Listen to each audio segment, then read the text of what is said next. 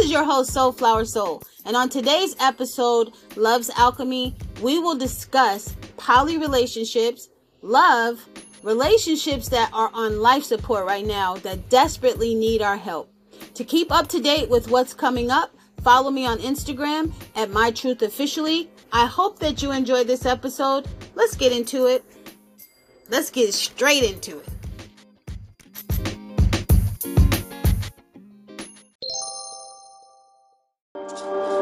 Truth doesn't need explanation. It either is, is, or it isn't, is, or it isn't, is, or it isn't, is, or it isn't.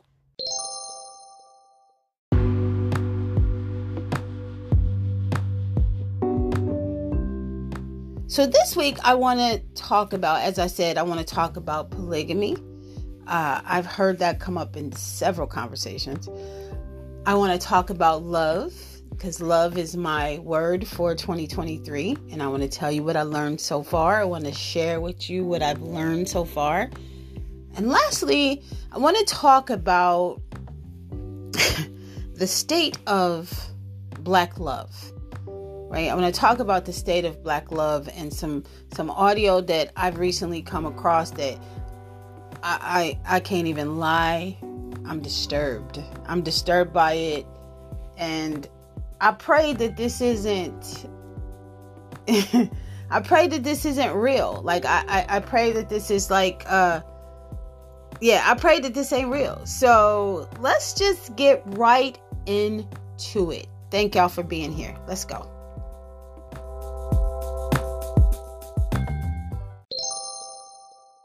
No, I'm very serious. Really? Uh, yeah, I could do that. Mm-hmm. I, when I was younger, I couldn't because I didn't know who I was. Mm-hmm. And I didn't understand the value and the purpose of a relationship. So when I was younger, I didn't do cheating. I didn't do cheating.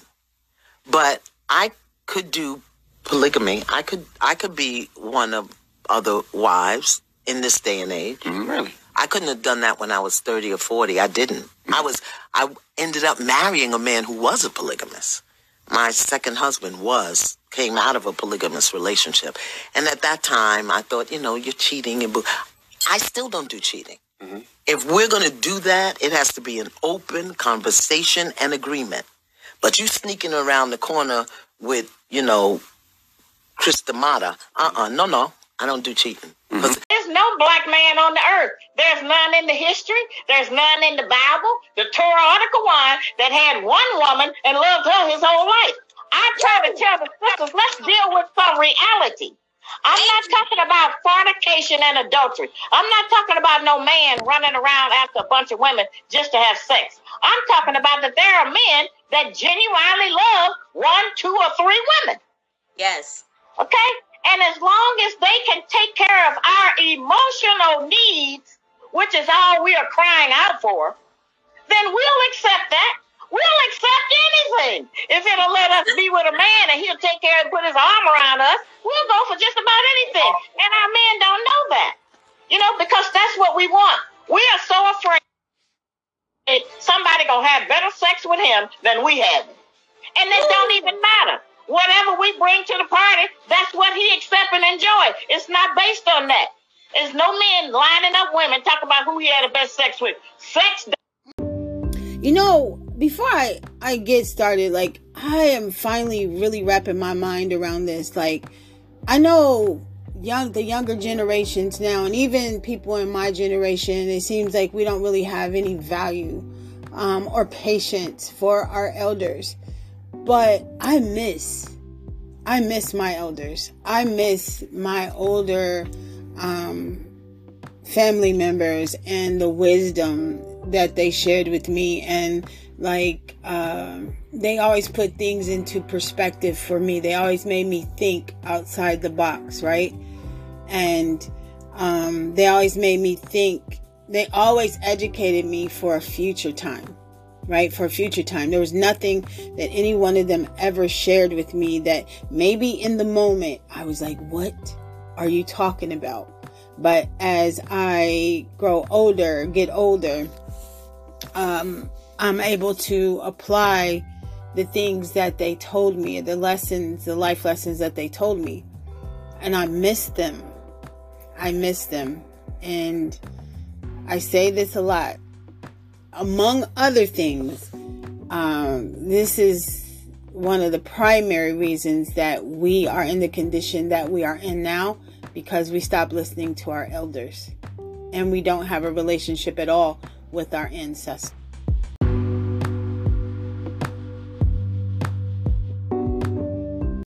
We stopped listening to our elders and our ancestors and started emulating someone else. And in the words of our dear brother Malcolm, only a fool would allow his enemy to teach his children. Now, let that like just wash all over you. Let that sink in, right? Like if that don't touch you somewhere deep, go back and listen to that again.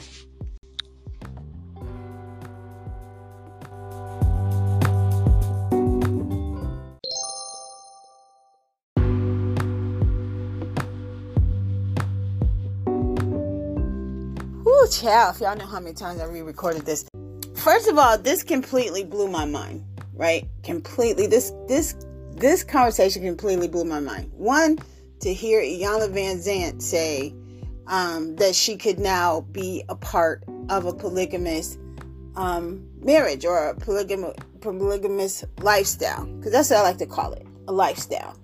Um, because in most states, like it's not it's not legal anyway. Just kidding. It's not legal anyway, but I mean, who's to say how many, you know, if people are participating in situations like this and everything is good, it, it is what it is. But for her to say that now, at this season of her life, she's 70, um, and it's unfortunate because I feel like, um, whereas I, I saw this with my, my aunties, right? Like they were older and you know i saw their sadness like they wanted to have companions some not necessarily to be in relationships and to be hunching as they call it right but to have companions people to travel with people to go do things with go out to dinner they wanted that you know and it's unfortunate i'm not saying that all older 60 70 year old men are doing this but there's a large majority they're not looking for women that their age. I heard. Some- I have heard older men, middle age men say, "Don't nobody want no old ass woman." Well, you know, bruh, the same could be said to you. Nobody wants no old ass men. These women just want your your pension check. That's it. That's all they want. Okay, smell like Ben Gay and beans. But we don't openly say that kind of stuff we don't openly say that kind of stuff because it's it's it's it's hurtful. it's hurtful.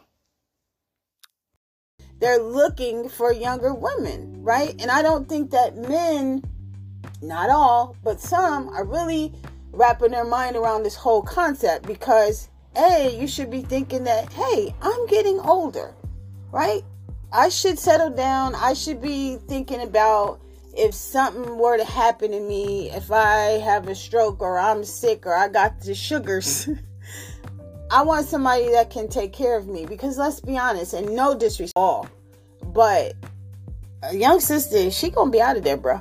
She not finna stay around and and and wipe your ass and make sure that you eat eat your food uh, when you're supposed to. And I'm just saying. I'm just saying. I talked to you guys a long time ago about all the older men that are in nursing homes and don't have nobody to come and see about them, right? I talked to y'all about that before. So, from Iyanla's standpoint, I can understand. And plus, like she said, now she knows who she she is as a woman. So, um, what someone else brings to the table does not take anything from her, right?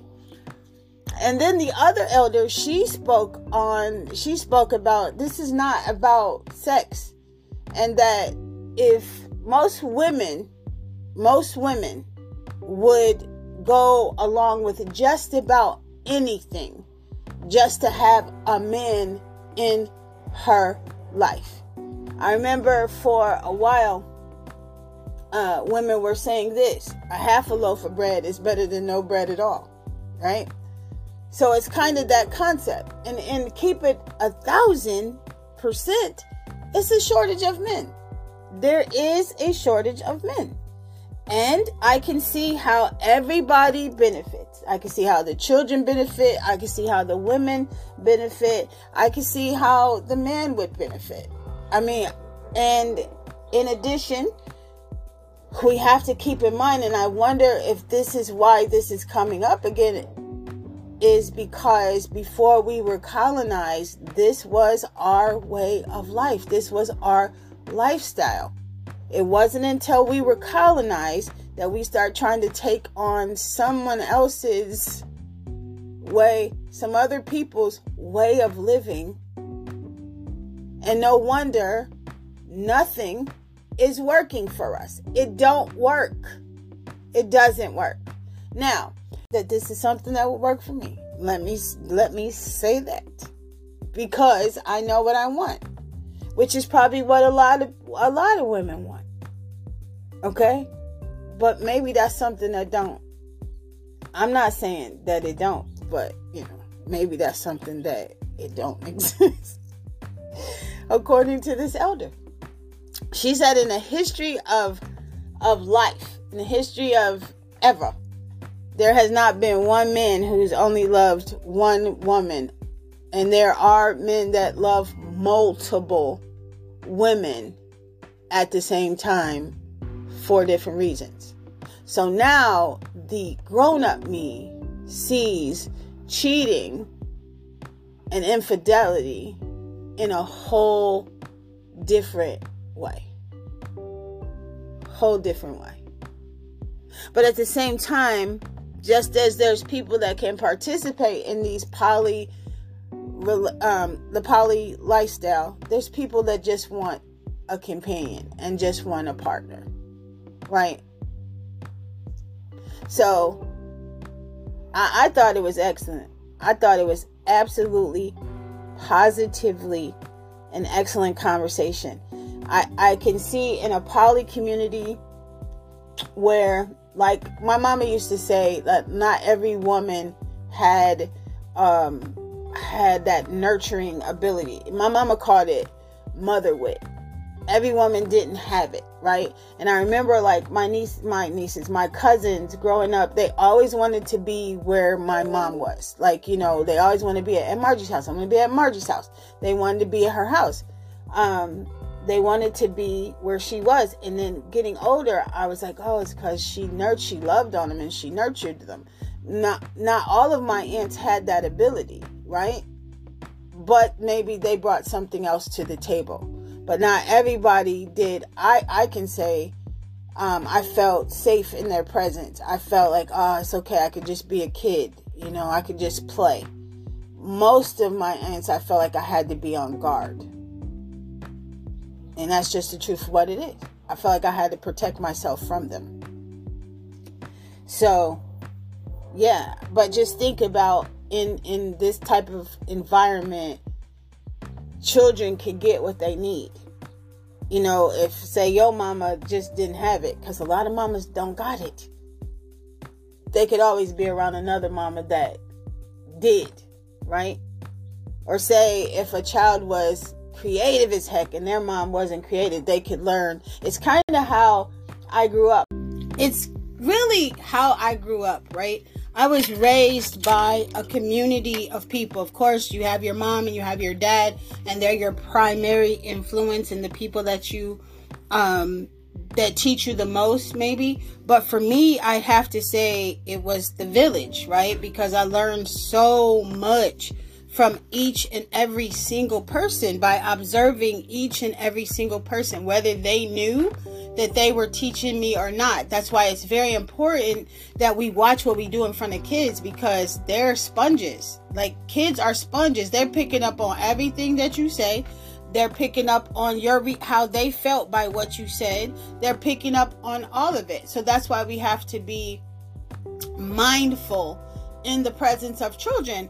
But the point I'm trying to make is is that we absolutely have to have we had a community of people around us. Like say say for instance, this is one thing that sticks out for me. Like my dad and my brother or they had a weird relationship. My dad loved my brother, my brother loved my dad, but my dad was, you know, my dad didn't have any patience. Like one time he took us fishing and my brother um got a hook caught in his butt.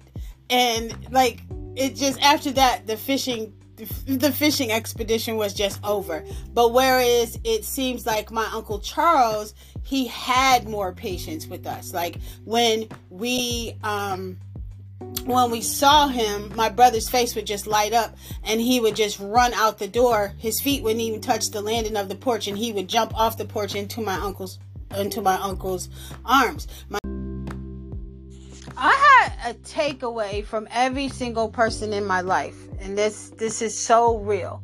That from every single person in my life, family, aunties, uncles, friends of the family, girlfriend, I had um, takeaways from every one of those people, right? And I and I would have to say that it's part of who I am, right? That how whether it was conversation I overheard or just I have always been a people watcher. I watch and I observe people, right? And I wouldn't change anything from my childhood. I know a lot of people are like, "Oh, that was just so long ago." Um, but and I I was that way for a while too. However, to in order to know where you're going, you have to remember where you've been. And I had to go back and relive some like painful experiences, but I did that in order for me to heal. Like you cannot heal what you won't acknowledge. If you don't acknowledge things, you're never gonna heal from it. So, um, my cousins always say, "Oh, you were the one that was around the the adults. Like they would let you be around them." Um, I won't say they let me be around them, but you know, I was just crafty. I was just crafty, right? But there should be a person in every there's a person in every family that is around that has been around that's privy to information right? For such a time as this. So we were learning whether we were learning how to really navigate through life. So you really do need a community. It's hard for one person to embody everything, right? No one person is going to embody everything, although we all have so many gifts and so many talents. But at no time are we using all of those gifts and all of those talents. So you're learning from other people. I'm, I'm aspects of people, the people in your life, and we learn from all of them. That's why it really, truly, truly does take a community.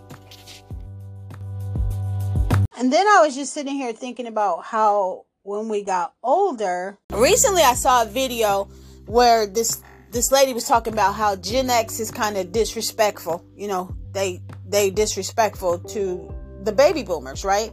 Um and the lady was just saying like how baby boomers really were left to their own devices in a lot of cases. And I start thinking, I was like, dang, well, maybe she's right a little bit because I remember when we used to not a little bit a lot. When we used to leave the house right? Sometimes 10 11 o'clock in the morning. And the only instruction we had only instruction we had was don't let them street lights catch you outside the house.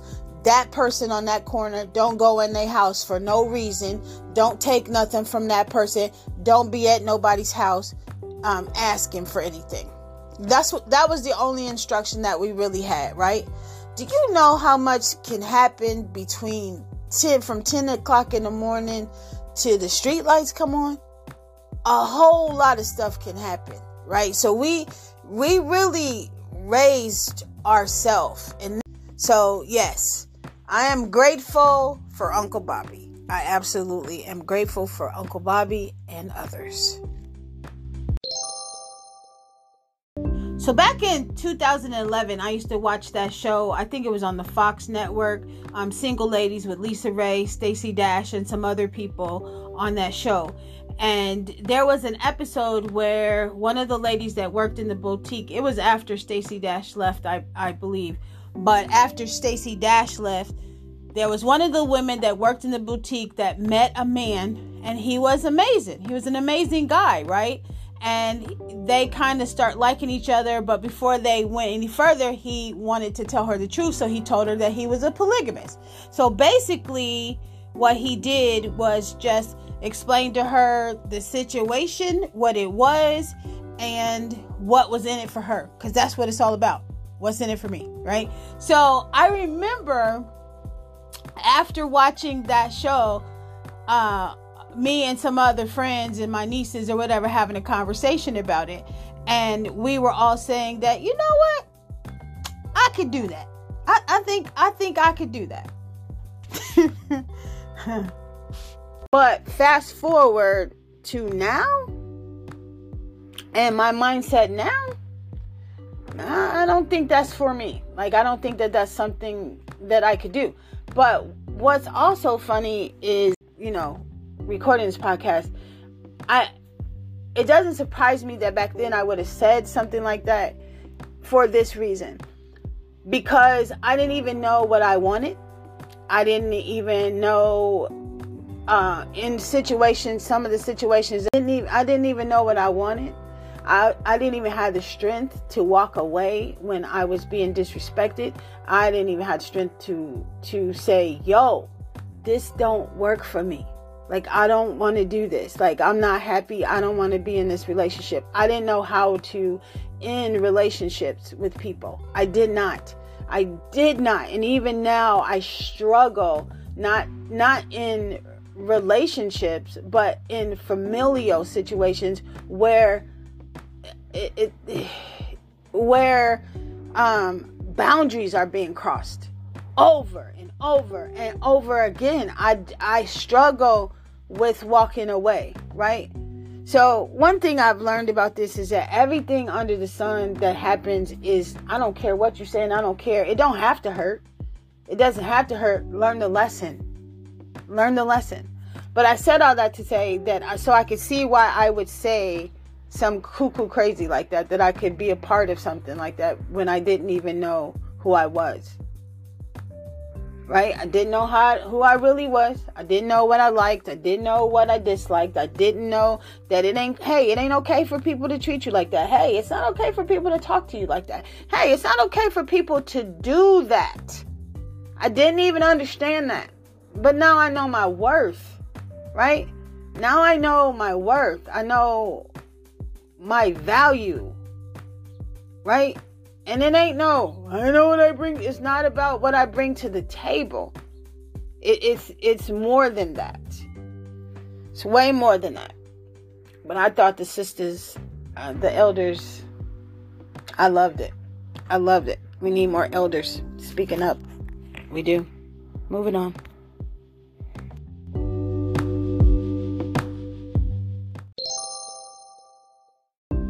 Now, before I move on from the polygamous um, conversation, she brought up some other points that were, oh my gosh, that were so valid. That were so valid. And I want to, uh, let's just listen to it. I don't think we can tell people who they can and cannot love. I, and I, if I love you and you're saying this is what you need to support, satisfy yourself, why would I say no to that? Because mm. I know who I am as a woman. This is something that I never, a conversation that I have never, a question even that I've never pondered. I've never asked myself, never would I have ever in a million, zillion, trillion years thought I would hear myself say. But I totally agree with her 110%. You cannot force somebody to be in relationship with you. You can't force someone to love you. You can't force somebody to love you the way you need to be loved. You can't force somebody to stay with you forever. You can't. And when I sit back and think about it, every time I tried to force a situation, every time there was resistance, and I tried to force a situation, it was short lived, right? It, it was short lived, it didn't last, right? And the best thing for me to have done in those situations was just to let it go. But I can look at it now, right? I can look at it now a different, totally different way because you grow, you stretch, you evolve. You should be anyway. And I totally now see cheating a whole different way. Every woman is her own universe. Every woman is her own universe. And every woman has her own set of talents, gifts, and abilities that they bring to the table. And it's the same for men, right? And I don't, Mm, I can't say that. I don't want to believe that men are just cheating just for the sake of saying that they have, you know, they're catching bodies or they're sleeping with all these women. I don't want to believe that that's what men are out here doing. I think that men see, oh, there's something different about her. I want to explore that. Oh, something different about her. I want to explore that. Right? It's a smorgasbord. um, and I just think that men notice that, whereas we didn't. Whereas we never did. That you know women are their own universe and they all bring something different to the table they they're not all the same even though now it no i don't want to get ahead of myself they're realizing that we're not all the same and that we all bring something different to the table we should. You know if we're operating in truth and we're operating in authenticity and not mimicking what we see or trying to look like everybody else or trying to sound like everybody else or trying to be everybody else if we're if we're operating in authenticity and showing up as ourselves that is why.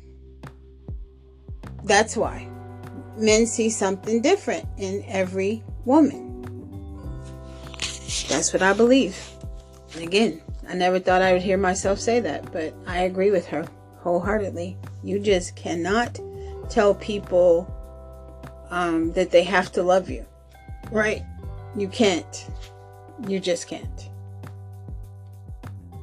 And by no means am I saying that just because all these women are on, you know, they bring something different to the table, different vibrations, different frequencies, their gifts, right? that's not saying you need to go out and and try to eat all the candy in the candy store.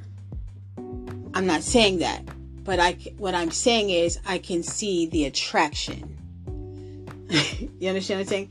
I could see the allure. I could see why.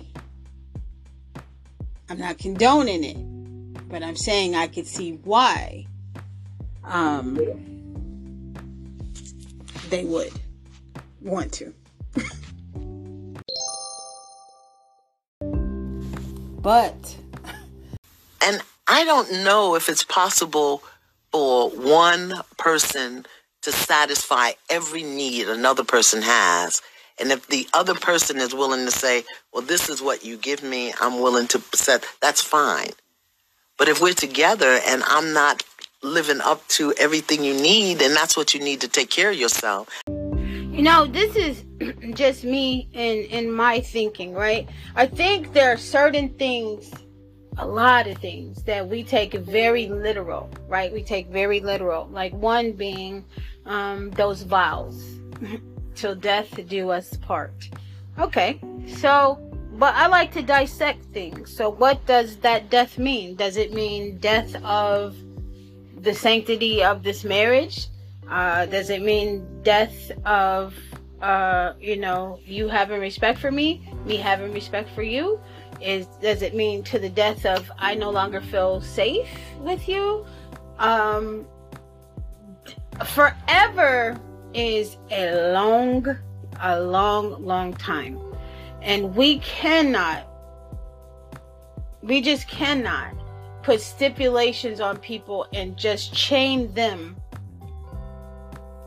to you forever. Forever works for some people, right? Forever works for some people, but there are a lot of people that are miserable in their situations and they stay because uh, I took these vows. You took an oath. right? you took an oath, but this is your life. If you're not happy, if the person that you're with is not happy, why stay? Why not go and try to find someone that can make you happy and and allow your mate or your wife, your husband, your partner, the person that you're with to go find somebody that can make them happy. Set people free with love. I know a lady who back in the day, her husband had several situations. I know a lot of ladies like that. But their husband had several has several situations, right? He lived out of town, had a situation out of town, he had a family here, and there's a lot of men that have done this. So no heat, no diss. But for some reason, you know, her friends thought that she didn't know about it, so they wanted to inform her, right? As a good as a good, you know, good girlfriends are supposed to. Or or no, they're not. Mind your business. So um they told her, right? And she said these words, and I never forgot it. When I took my vows, they were for life. And she has never remarried, even to this day. She never, I don't even know if she's dated. And she never divorced. But yet her husband was, you know, getting around. Like Tupac, I get around. So I think at some point, some point it don't apply anymore. And we have to learn how, as painful as that may be, we have to learn how to let people go, set people free with love, right? Just set them free. You ain't got to hate them. They don't have to disrespect you to the 50, 11,000 time. They don't have to make a fool out of you for 150 times. It just is set them free. Uh, obviously, I don't provide you with what you need.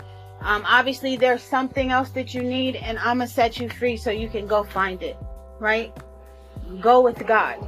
We don't know how to let go. Like we stay in situations that are just not conducive, don't bring out the best in us for too long. All because, in some cases, it's just because of a feeling.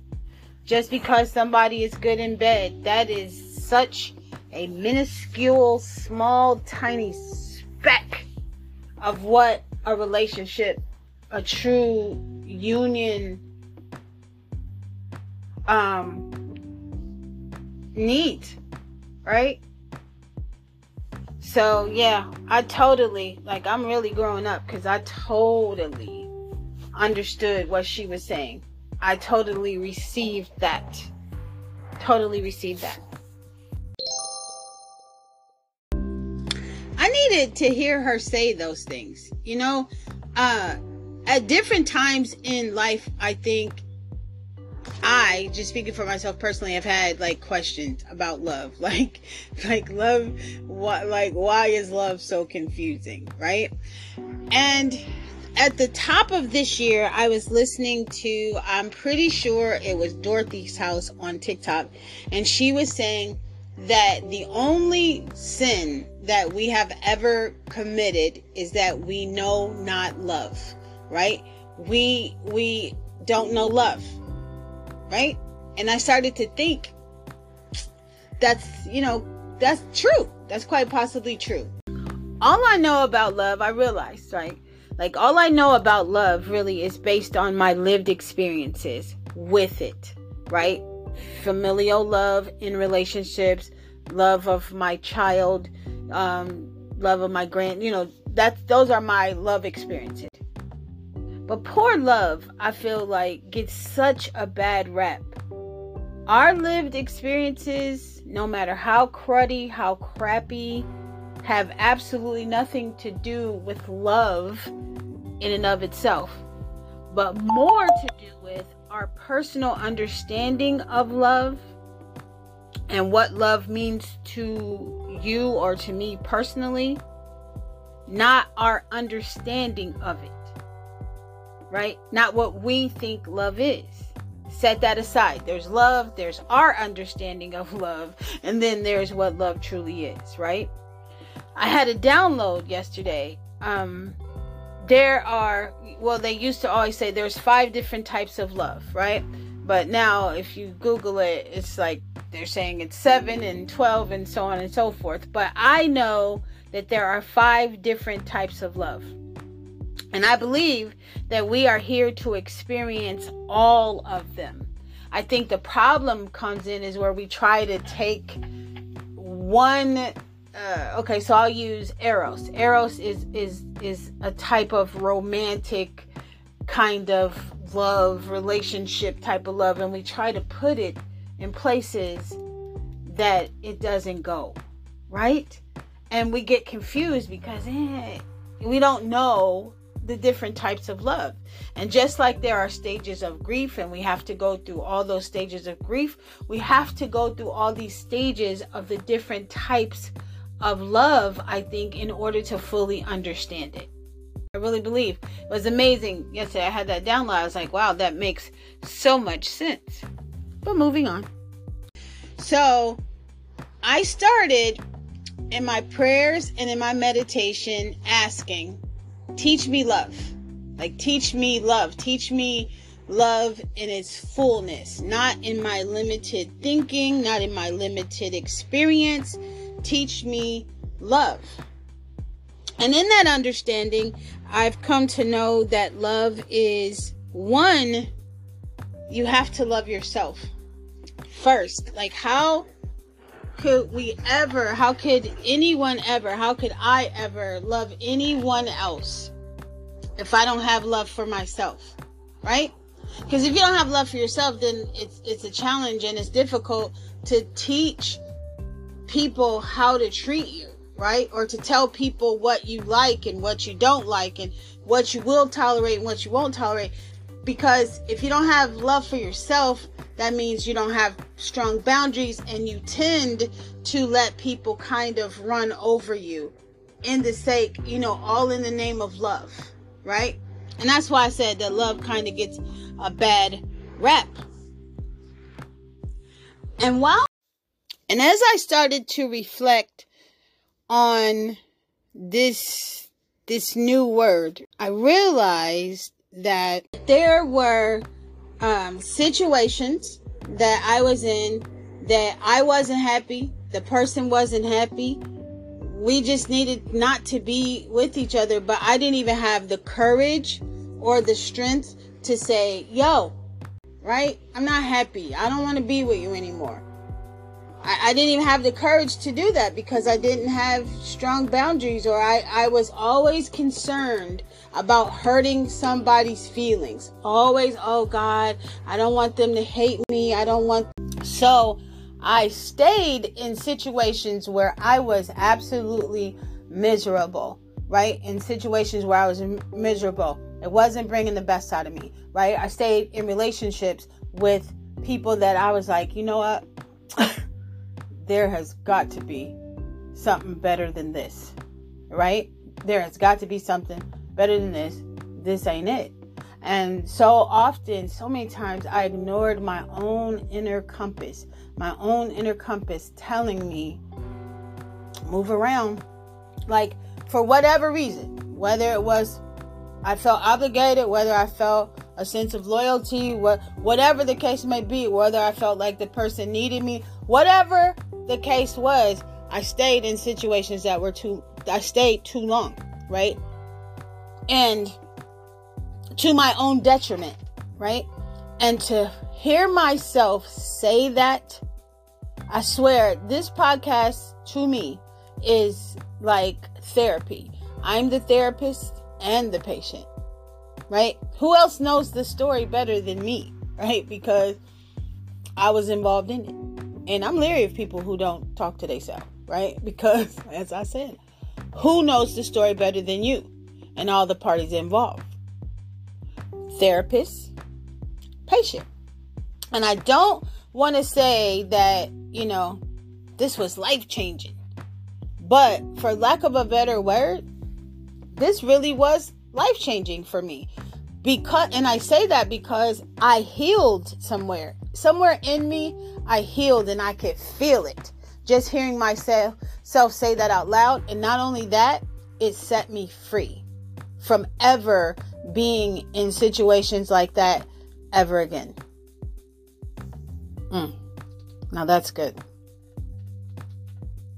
And then, like I said last year about my word from last year, when you choose a word and you want to know all about it, like you're researching it, you're studying it, the universe gives you all types of lessons, right? All types of lessons.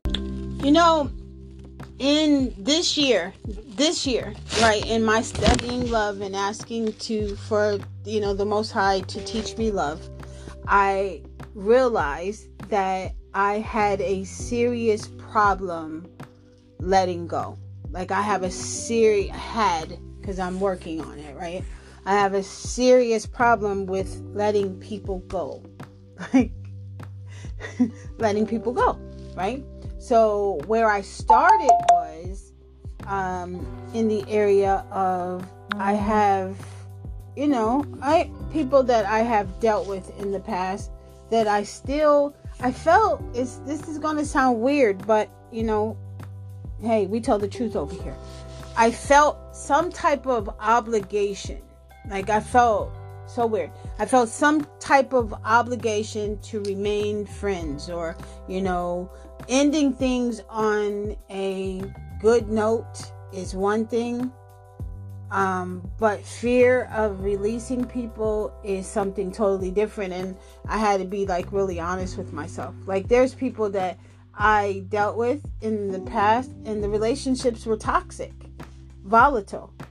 Nothing ever got resolved, but yet and still, I still felt like I had to be cordial to this person when I saw them. No, no, I I had to release the delusion that love or my uh, limited knowledge of love or what I thought love to be had to last forever. Some people you just have to cut them off at the knees. The price is too high. And if the price is too high, you know what they say you need to cut it. Some people you can't be friends with. Some people you can't be friends with because um, you just can't. Some chapters, honest to God, need to close, right? There's some people um, that, you know, in relationships that that have ended it wasn't on bad terms. I didn't hate them. They didn't hate me. It just you know we was on some adult shit and it just ended. And there there are a couple of people like that in my life and we can talk to each other now and then hey uh did such and such blah blah blah. We could get on phone gossip do whatever uh be petty whatever. And it's just that right? And then there are others that the relationship like i said was so toxic we can't right? Because nothing got resolved, right? And then if nothing what I found in certain situations is that things didn't get resolved in those toxic relationships and when you don't resolve things, those people have the ability to trigger you, right? So those are the relationships that I've learned this year that I have to completely cut. I can't have any type of communication or involvement with those people. Pray, it is my prayer that is helping people, right? Helping you understand or look at things um, from a different perspective. I realized that I had some huge misconceptions in terms of love, right? And it was all rooted in fear. All of it is rooted in fear. And I'm going to be completely transparent about it uh, I had issues with releasing people and letting people go that needed to go. I had issues with not having healthy boundaries. Like, boundaries were trash. My boundaries were trash. I just did not have healthy boundaries. Um, and it's not that I didn't love myself, it's not that I didn't know my worth or what I deserve. It was more so me wanting to be available for people or wanting to be there for people. So many things that could have been avoided had I known about boundaries and that people don't get to do whatever the hell they want to do when it comes to you, right? They can act however they choose. They can be whatever they choose to be, but they can't be that to you. If it's offensive, if you don't like it, you don't have to tolerate. And you just this isn't a way to just start dismissing people from your life. You know, you're gone. You're gone. No, you give people the opportunity like, "Hey, this is a boundary. This is a firm boundary." and um, I don't like when you do this. Don't do this. Now, if they continue to overstep, they continue to step over that boundary, then you have to do what you have to do, but you give them the opportunity to correct their behavior. For me, more than anything, I used to think it was all about wanting to be helpful or wanting to be a good friend or wanting to be a good family member, this or that. But as I grow and as I learn, right, I, I wasn't I wasn't raised um, knowing anything about boundaries. What were boundaries? People violated your boundaries, overstepped um, all the time. And I just think a lot that a lot of things in my life could have been avoided if I knew about boundaries, right? Um, you, I grew up thinking that you make exceptions for your family member because that's your family. That's all you got. You only got one mama. You only got one daddy. You only got this your sister. That's your brother. You know, that's how you grow up thinking it's okay for people to do that or you give them grace because that's your sibling or that's your mama that's your but when people continue to violate you over and over again you have a right to protect yourself right? And if you bring it to their attention i don't like when you do that. Or even your mate your partner i don't like when you do that. And if they continue to do it that's fine. You don't have any control over them. They can continue to do that. They just won't do it around you that's where your control is. But to, too often we give our control away and then we want to blame other people. Huh? In any good book, there's chapters. And at the end of every chapter, there is a period. And you have to go, you can't go into the next chapter or the next phase of your life carrying baggage from the last chapter. So that was something that I had to learn. It's not personal. At, some point, you have to do an evaluation. You have to do an evaluation of people. You got to take like a, a people inventory. Like, has this person been solid? Like, has this person been like there for me? Has this person brought me peace? Has this person brought confusion into my life? And and and then you you kind of have to move that way, right? Everybody can't go with you into the next phase and chapter of your life. And that might sound harsh and that might sound, sound like dang, but they can't. You don't have to, nor are you supposed to hold hold on or be friends with people for life or have, you know, just because I um you've had a relationship with people in the past doesn't mean that you know you don't have to end hating that person but you don't have to be their friend for life either right? So it's like that. And that's the way it is.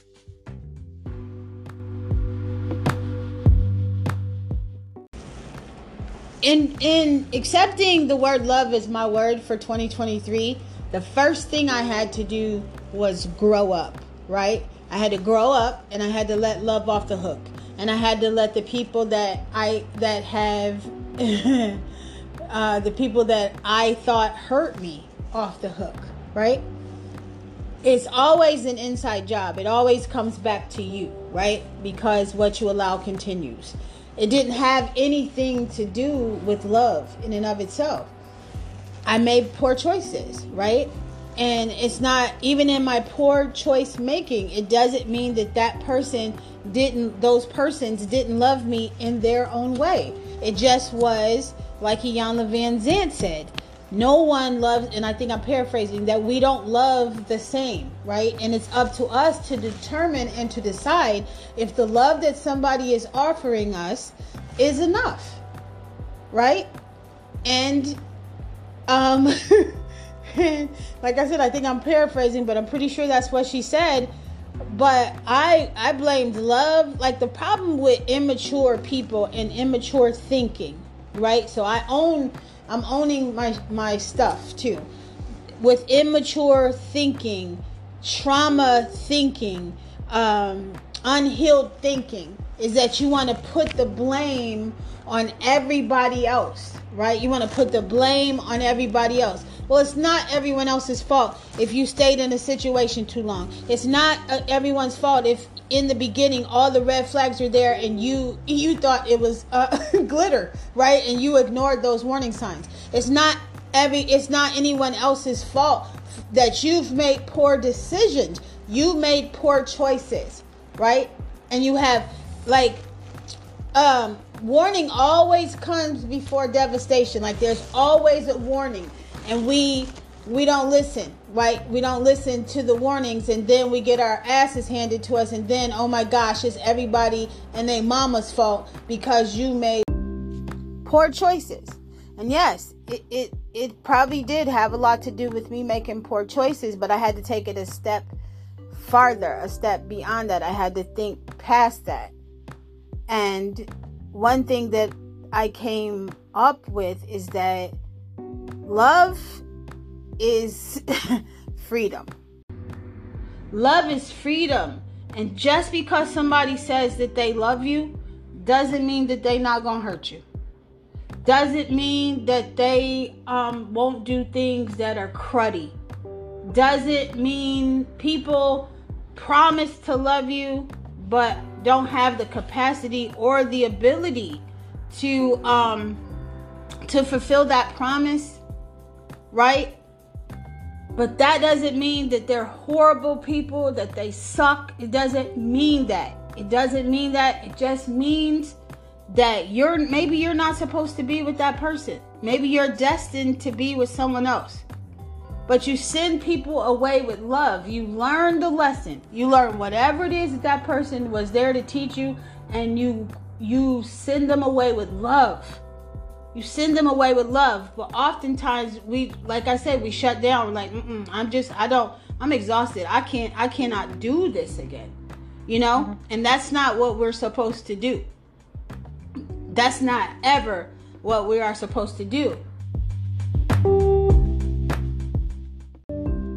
I realized that love is freedom and that's a way that i've never looked at it before. Love does not handcuff it does not arrest. It doesn't make demands or ultimatums. It just is, right? All these stuff that we bring into it. I think I've talked about this before. Excuse me. All of the attachments that we try to put on love's back. That ain't cool. That ain't cool. It just, love just is simple. You allow people, even the people that you love, the freedom to do whatever it is that they feel necessary, that they feel they need to do, right? You we have to learn how to let people live their life. Even if how they choose to live their life doesn't fit perfectly into the way that you choose to live yours, that's their life. And other people's lives ain't for you to understand. Your life is, though. And to continually beat somebody over the head, browbeat somebody to try to get them to love you in a way that you need to be loved, and that is not their love language, then you have to accept some hard truths, I think. Like that might not be your person, right? That might not be your person. yeah, simple. That might not be your person that person might not need to be in your life. That chapter of you and them and the drama and the trauma it needs to be over. The end. you send people away with love, and sometimes you can remain friends, and sometimes you cannot and it's totally okay. I used to say, like, I just want you to be happy, even if it's not with me. And I know that sounds like real hot. That sounds like some hot shit, right? I ain't mean it. Not one time did I mean it. Not one time did I mean it. If I'm not happy, why would I want you to be happy, right? But now I send people away with love and I and I ask the divine please like bring bring love to them. Bring like their their perfect mate into their life. Somebody that's going to make them better, somebody that they can make better. Like send people away with love like we think the only way that you can end a relationship, you gotta hate the person, the person gotta hate you, you gotta do all kinds of horrible, terrible things to make sure that no. Send people away with love. Want for people, want for others exactly what you want for yourself. Want for other people exactly what you want for yourself. I know y'all have heard people say, I don't know why that we we thought that love was arguing, fighting, um, those butterflies in the pit of your stomach, total chaos, dysfunction. That's not love, and that ain't loving hard. You loving ignorant. Like love is so simple. Love is just so simple, and it just flows. Real love, but we never experienced it that way. We've never experienced that way. We never really seen relationships that were normal, right? We never we we never seen relationships that were normal. I know so many people get out of the most chaotic, crazy situations, right? Delivered, deliverance. And somehow in their mind, they think that, oh, that was my one. That was that was the person. That was my soul soulmate. Are you high? Love, love don't handcuff, it don't arrest. Love is not confusing. Love is not it's not that. It's just simple. It's just so simple. So simple. Moving on. It could all be so simple, but you rather make it hard. Okay, enough.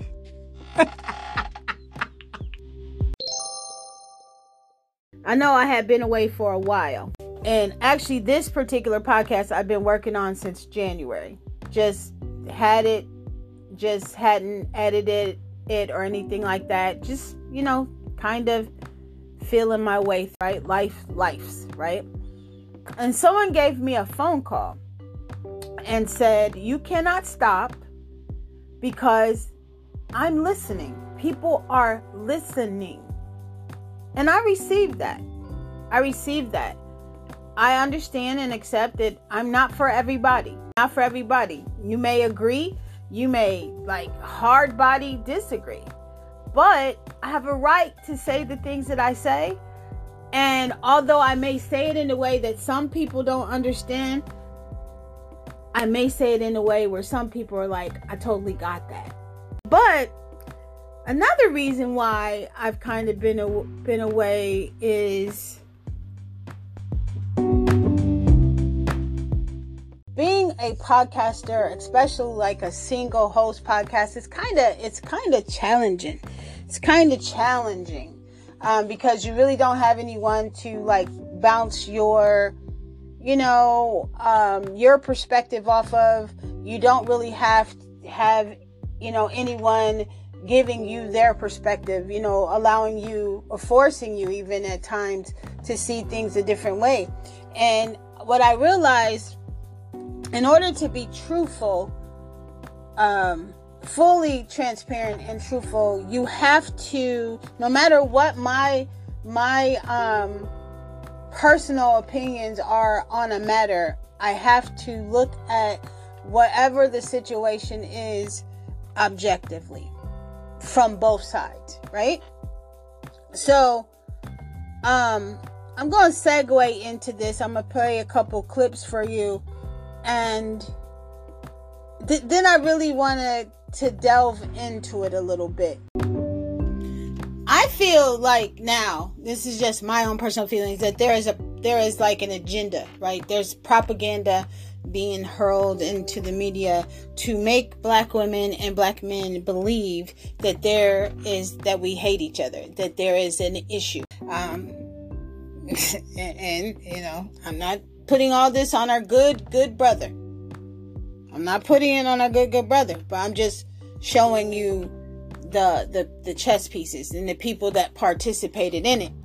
So, you know, the Chris Rock thing, you know, the, the stand up special, uh, Corey Holcomb, all these other different people, Black Guru, all these other people, you know, keeping this thing going. I feel like it's a movie, right? It's no happenstance, it's no coincidence. There's none of this is by just a coinky dinky, right? Like everything that is happening right now is part of the movie, it's part of the show. And the people that are speaking up on it and saying different things, they're they're a part of it. Like they're actors and they're they're a part of it, right? So I feel like I said, the people that are speaking out are a part of the show. So always keep that in mind when it applies to black women and black men, indigenous people, brown people on this planet. If there is something being put into um, the media or on the or wherever it's being planted there, right?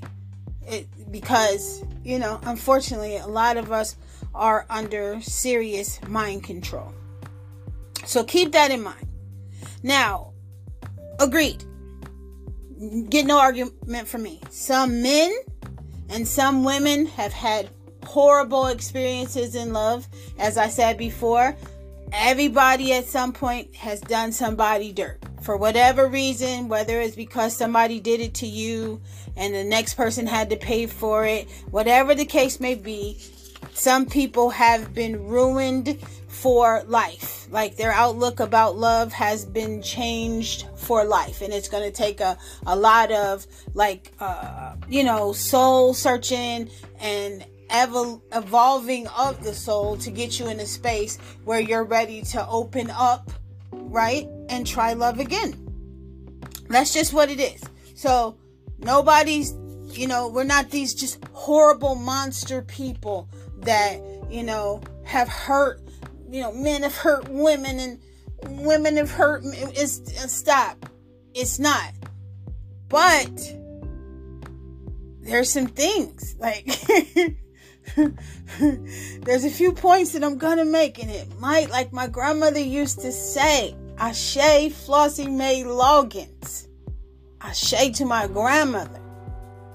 This might not taste good, but I'm gonna say it anyway.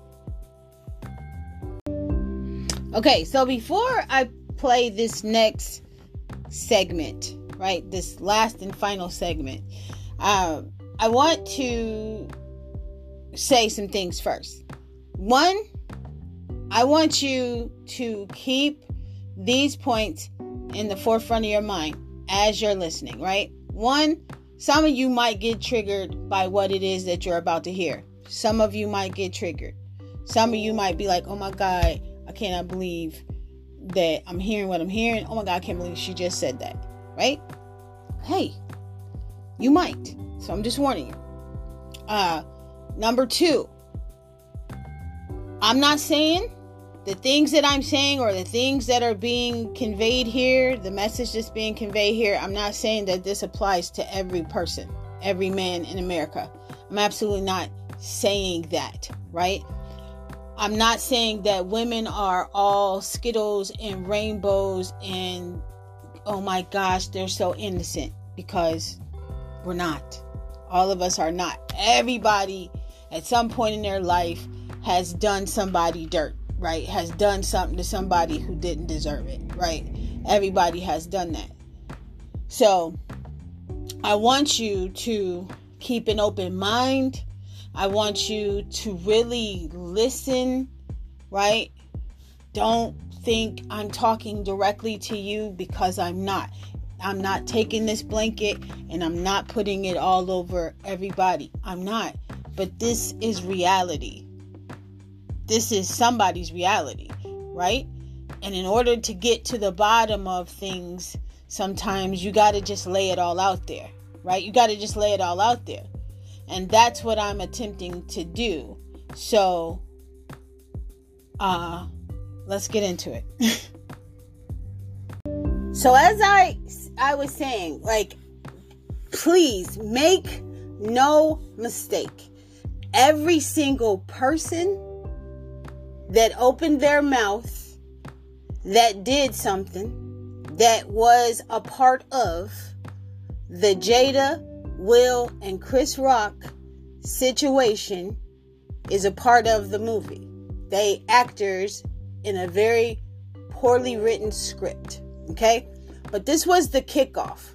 This was the kickoff, and it was so blatant and it was put right in our face. And as I said, most of us are under some serious, serious mind control. And you have to step back from situations and take a look and be like, wait a minute.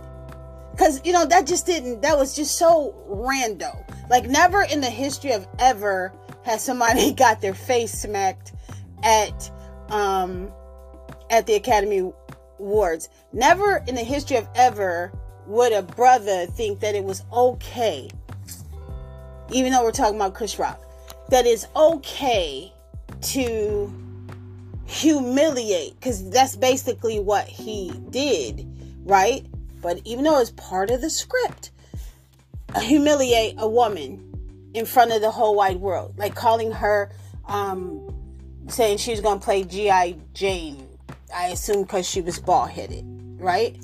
Or applying, implying, not applying, implying that Jade, everything leading up to the Academy Awards, pictures of her and Will, you know, black love. Oh, we was championing that. Oh my gosh, look at them. They look so good. Woo, woo, woo. Right?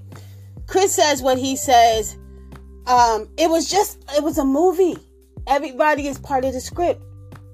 And Will gets up, part of the script Will gets up, slaps Chris Rock, and the whole world goes crazy. And there it goes. The next day, everybody was reacting as we always do, as they know this is the art of freaking war. They know what we're going to do every single time. Can you imagine fighting somebody or fighting something and that thing knows your your next move every trip of the train? Can you imagine that?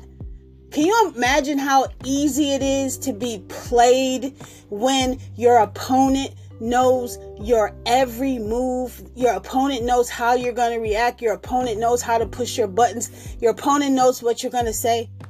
I need y'all to keep up, right? Because we going somewhere with this. We're going somewhere with this. Keep up.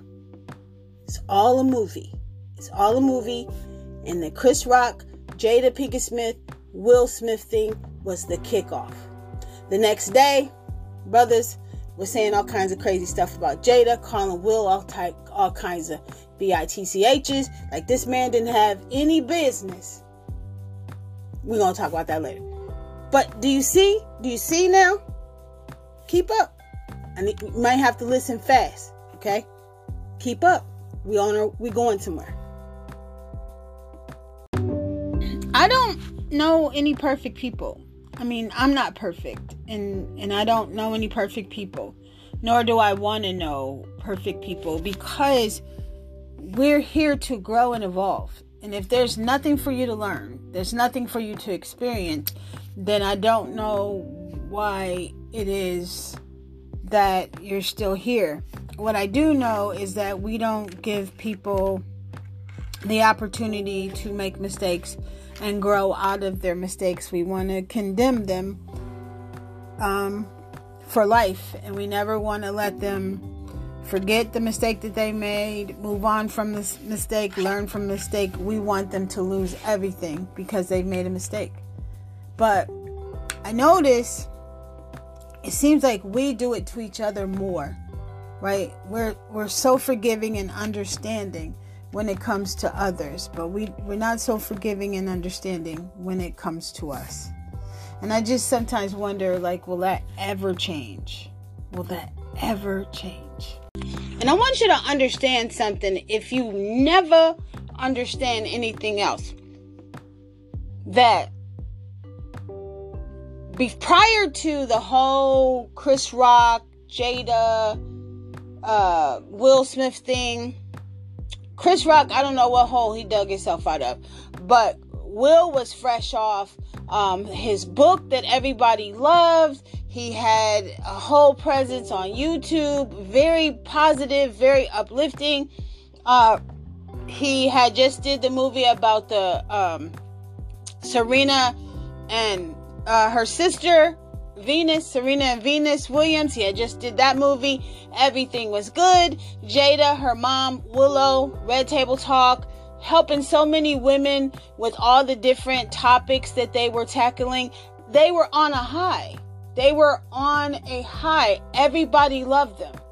But see, I want you to really stop and think about this. Think about how very, very reactive we are and how very, very easy it is for someone to harness our energy because we give it away so freaking freely. We react to every damn thing without even knowing the whole story. We or not even understanding what's happening, not even fathoming for a second that this could be a script.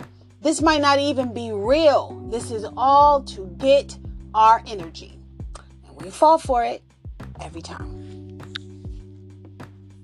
And I want you to also think about this last thing before I move on.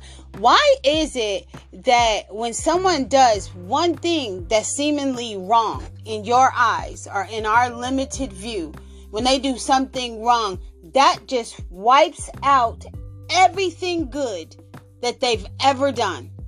Please. But where where is the door? Like where is the door to healing? Like, when do we sit down and start to have these conversations? Like, these conversations. Not, I'm tired of hearing about what you did and you did and what the men do and what women do. I'm tired of that. Like, when are we going to sit down? Where's the door? How do we begin to move forward in a healthy manner? Like, cause we know how to, we know how to fight Hey, everybody knows how to fight. Got it. But nobody knows how to heal. And it doesn't seem like to me it it doesn't seem like we we want to resolve it. You know, this morning I had a whole meltdown in a whole episode where I'm like talking to, you know, I'm praying and meditating. I'm talking to the divine and I'm talking to my ancestors and I'm just telling them like to to assist me because I don't know how to resolve things. Like my sometimes my resolution is one or two ways. Either you can get mm-hmm. gone or we going to fight. Like I don't know how to mm-hmm. resolve things sometimes with love and from a place of love so I can heal, right? So I can heal, so I can understand not every time somebody does something to me, they're doing it to me intentionally or that they're trying to hurt me. Sometimes people are just experiencing exactly what I'm experiencing. We don't know how to uh, communicate our feelings. We don't know how to work through our emotions or process our emotions. And the only thing we know how to do is fight. That's all we know how to do. But we need to start using our platforms for healing. We need to start using our platforms for healing. At, least that's what I'm. Uh, that's what I'm gonna do. To continue to drag this dead horse with no resolve, no end in sight, no healing, not have the conversations to begin to heal this, it's just gonna fester and it's going to keep growing. And now, because we like to put our business out for God and everybody to see, because you know, we always want to prove how smart we are, we're talking about it everywhere. And everybody's paying attention, everybody's listening, and everybody's watching. And now, now this is where we are. But you tell me, after you listen to these next few clips. Um, and this is my third point. It, Did we mean to end up here? Does it warrant all this? You tell me.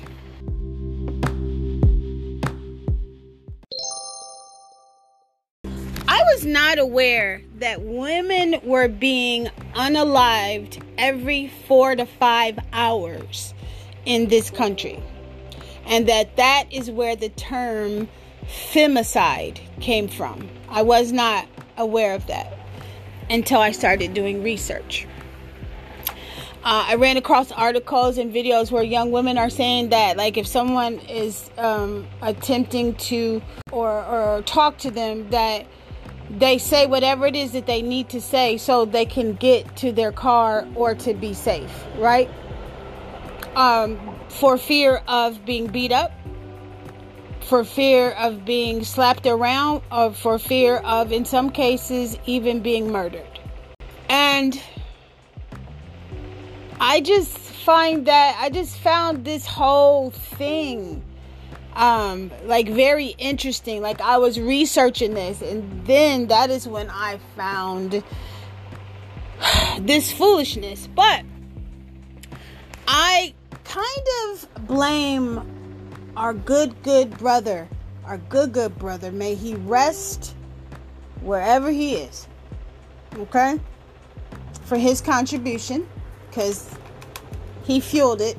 And then there are other brothers that are still right now today fueling, you know, they they picked up right where he left off doing the same thing. And I for one personally, I think it's embarrassing. It's it's embarrassing to me as a black woman. I'm embarrassed for them as black men. I'm just embarrassed for us and I just feel like together collectively, we don't look good. We don't look good as a unit. You even have now white men speaking up about how bad it looks for black men to be um, degrading their women and talking about their women. And I'm just saying that this right here, what I'm getting ready to play for you guys, is so extreme guys are probably like, are we going to visit this again? Well, we're going to visit the topic because something I I discovered something and I thought it was very interesting and I didn't know that it was this severe. And I think when the Jada and Will thing and Chris Rock thing happened, it, it shed light on it.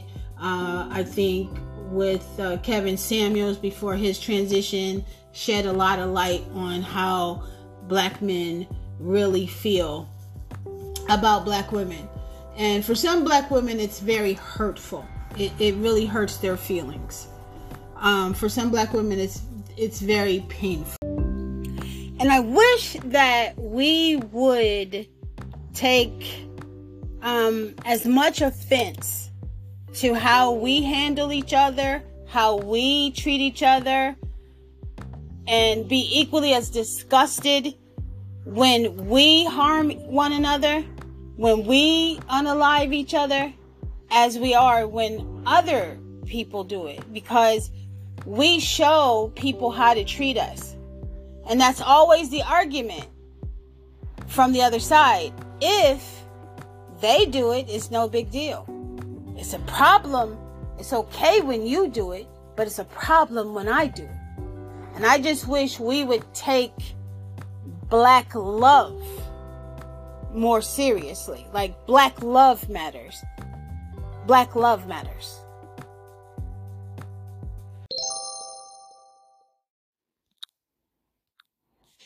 This is why in our culture as black people, when the boys turn a certain age, the men come and get him and take him away from the mother because she can emotionally manipulate him. But since we don't live in our culture no more, we say what we want to say, do what we want to say. We tear our men down and then wonder why they don't make good husbands and fathers. Mothers destroy sons. His mother can speak to him in certain ways that destroy him in ways that can never be repaired. So I am not in any way saying that Um, I condone that. I'm not naive. I'm not stupid. I realize that that in fact did happen. That this is true what they're saying about mothers and their sons. And I know people that this has happened to. As a mother of a male child, there might have been a time or two that I did that to my son unknowingly. So I don't, I don't, I don't excuse, I'm not giving women a pass. I'm not giving us a pass here. I'm not saying that, that we're all right and you're all wrong. I'm not saying that, but I'm just saying that you got to get some help. Like you got to start you got to find a way to work through that. You got to mental health is is our friend. Like mental health is our friend, not just for the women but for the men cuz we got some work that we need to do as well. We do. But does it warrant this? More of an enemy than the white man ever has. She's more of an enemy than anybody in history has ever been to the black community because she's the very person that comes in with deceit and looks to use you and then dis- and then disperse of you when she's done with you. And then she'll move on when it's all it's all said and done, and then say, "Well, what about the kids? Fuck them kids and fuck that woman too." Throw that with the bathwater. Throw the baby out with the bathwater. Start the fuck over. Get a whole new group of women, and then and then fix the community that. This hateful little guy sounds a whole lot like this. Someone else, but I do want to stress this. There's nothing you can do outside of killing the black women we have right now that will make any significant change in our society. Y'all hear that, sisters? Said there's nothing he can do outside of killing the black women that they have right now to make a significant change in our society. He is advocating for the murder, for the genocide of black women. This is a black man. Once we see the root of evil, which is the black woman, we have to cut her out. You can't chastise her. You can't punish her. You can't discuss anything with her because she's made it blatantly clear that she does not care about you or your well-being or what's best for you. She does not care about the rightness or the wrongness of anything. So that's a that's a lot to unpack. So the first thing that I want to say is that I acknowledge and I know that this does not apply to every black man in America. And I by no means am going to take this blanket and throw it over all men. I'm not going to do that, right? But what really drew my attention to this particular subject was the sides that everybody took with the Jada Will Chris Rock situation. Like the arguments that people that men came up with to justify uh Will being in the wrong for defending his to for defending his wife. I I I don't care what she did. I don't care if she had sex with August Alsina on her kitchen table. I don't care what she did. Will had every right to defend his wife, right? He has to live with that woman. He has to live with that woman. So I started to notice that then. And I was like, okay, so this is the new this is the new agenda. This is the new agenda. I never want to talk about the other things that are being done, which are so blatant, but I can't make you see it. I can't make you see it because unless you're experiencing it, you won't understand it. What disturbs me so much is that people there people are not well. People are not well. And the second person actually sounded he didn't even sound like a black man to me. But as I said, people are not well. And somebody could hear this and decide that this is, you know, this is what they want to do with their life.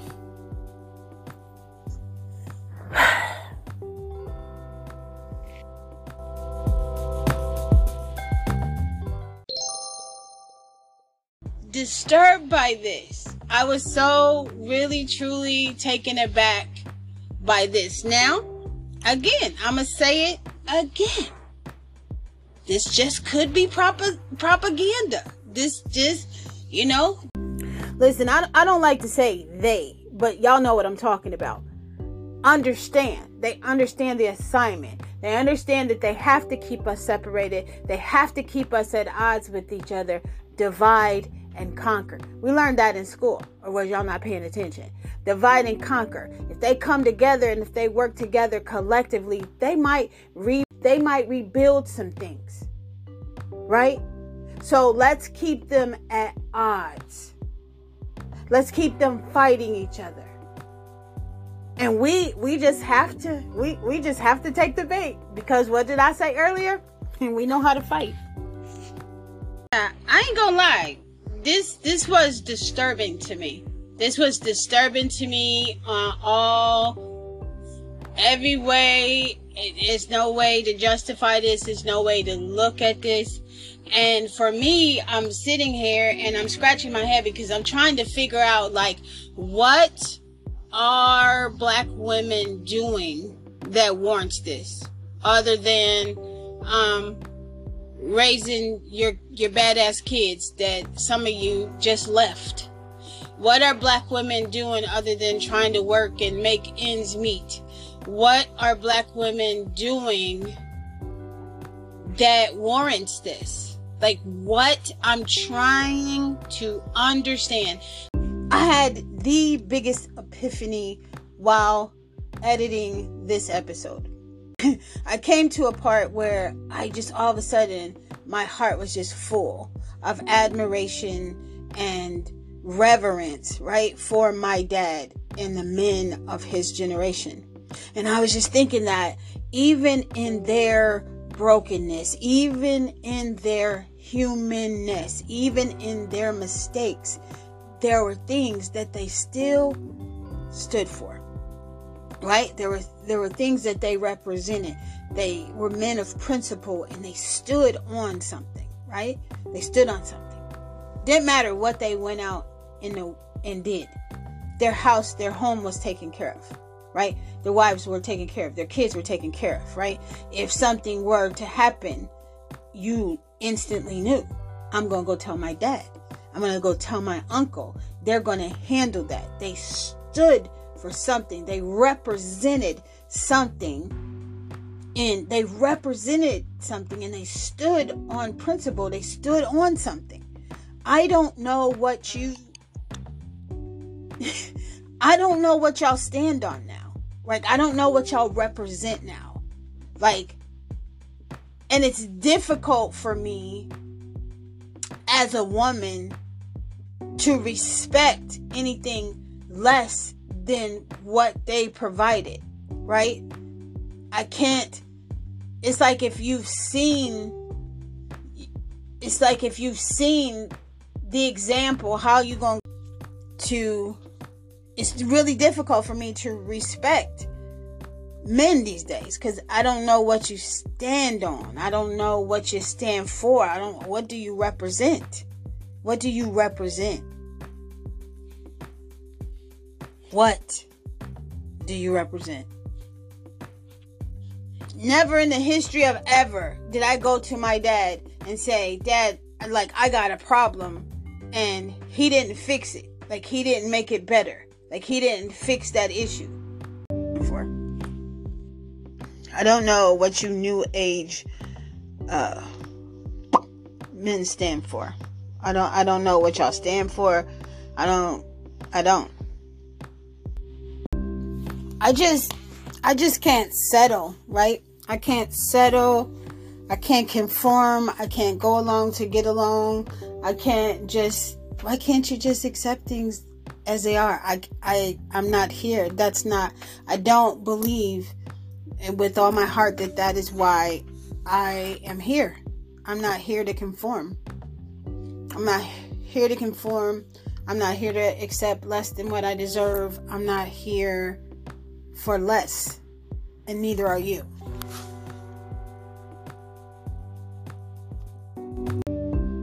Erykah Badu said that her mother was an improvement on her mother's design, and she is an improvement on her mother's design, and I totally got it, right? So I'm thinking that men should be an improvement on their father's, their grandfather's designs. So if their grandfathers were the standard, you don't go back, right? You don't go back. You improve on what has already been instilled in you. So something's broken. Something's broken. Y- y'all ain't improving on the design, right? And that ain't it. And some of y'all like have very, very toxic energy. Like you really, if you be for true with yourself, like you really don't have anything to offer. Like you come to the table with an empty cup. Like I seen a meme where the table was broken down and it said, This is the table that men want women to bring something to, right? You don't have anything to offer. And you get upset when women decline, when they're like, nah, that's okay, I got a man. Even if they don't got a man, they just be trying to get away from you, right? You get mad when women don't want to be in relation with you anymore to settle for anything, right? We're raising the bar a little bit. A lot of y'all don't have y'all emotions in check. Like y'all fly off the handle over the simplest thing. You don't have your emotions in check. Or you're a ticking time bomb, walking around with all kinds of childhood trauma, uh, abuse, uh, molestation, holding all that stuff inside, and you're a ticking time bomb and you're going to explode on someone. And you cannot get mad because women are now choosing themselves. We realize that good, good, uh, vajayjay, whatever you want to call it, that that's not going to heal you, right? Creating the life that you didn't have as a child, that ain't to heal you, right? You're to bring your dysfunction into the environment because you haven't healed it. People that are bleeding cannot help but to bleed on other people. It's nothing against you personally, bruh.